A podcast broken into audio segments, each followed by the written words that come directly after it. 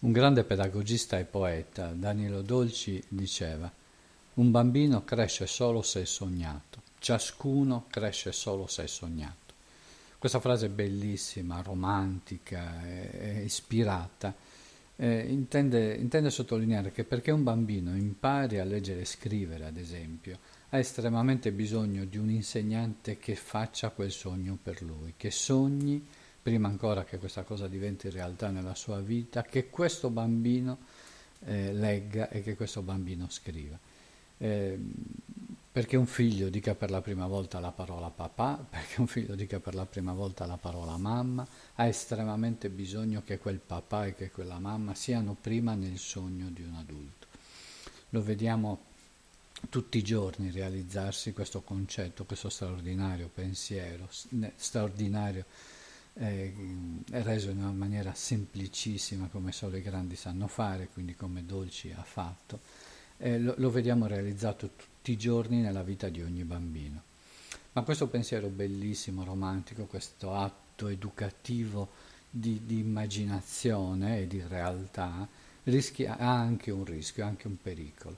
Il pericolo qual è? Il pericolo è che il sogno di un adulto diventi poi l'incubo di un bambino che il sogno sognato non nel rispetto del singolo bambino, non nella sua specificità e unicità, ma un sogno sognato a prescindere da lui, per lui, qualche volta contro di lui, mi verrebbe da dire, rischia di diventare per quel bambino un incubo. Penso a genitori o, o insegnanti, educatori in generale, che possono essere ossessionati dal raggiungimento di un obiettivo. Io devo raggiungere questo obiettivo attraverso di te non, ne- non, diventa neanche più il bambino protagonista, attore, ma il bambino strumento di un obiettivo stabilito dall'adulto.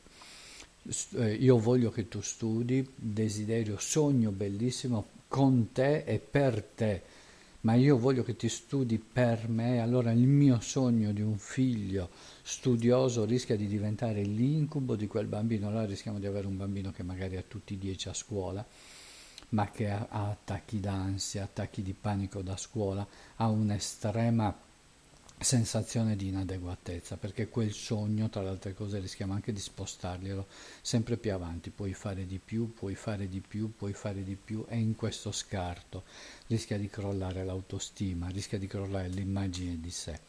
E allora sognare è fondamentale per la loro crescita, ma dobbiamo fare un sogno a misura. Chi ci dà la misura del nostro sogno? Il bambino stesso. Dobbiamo chiederci lui come sta cognitivamente, emotivamente, relazionalmente e socialmente.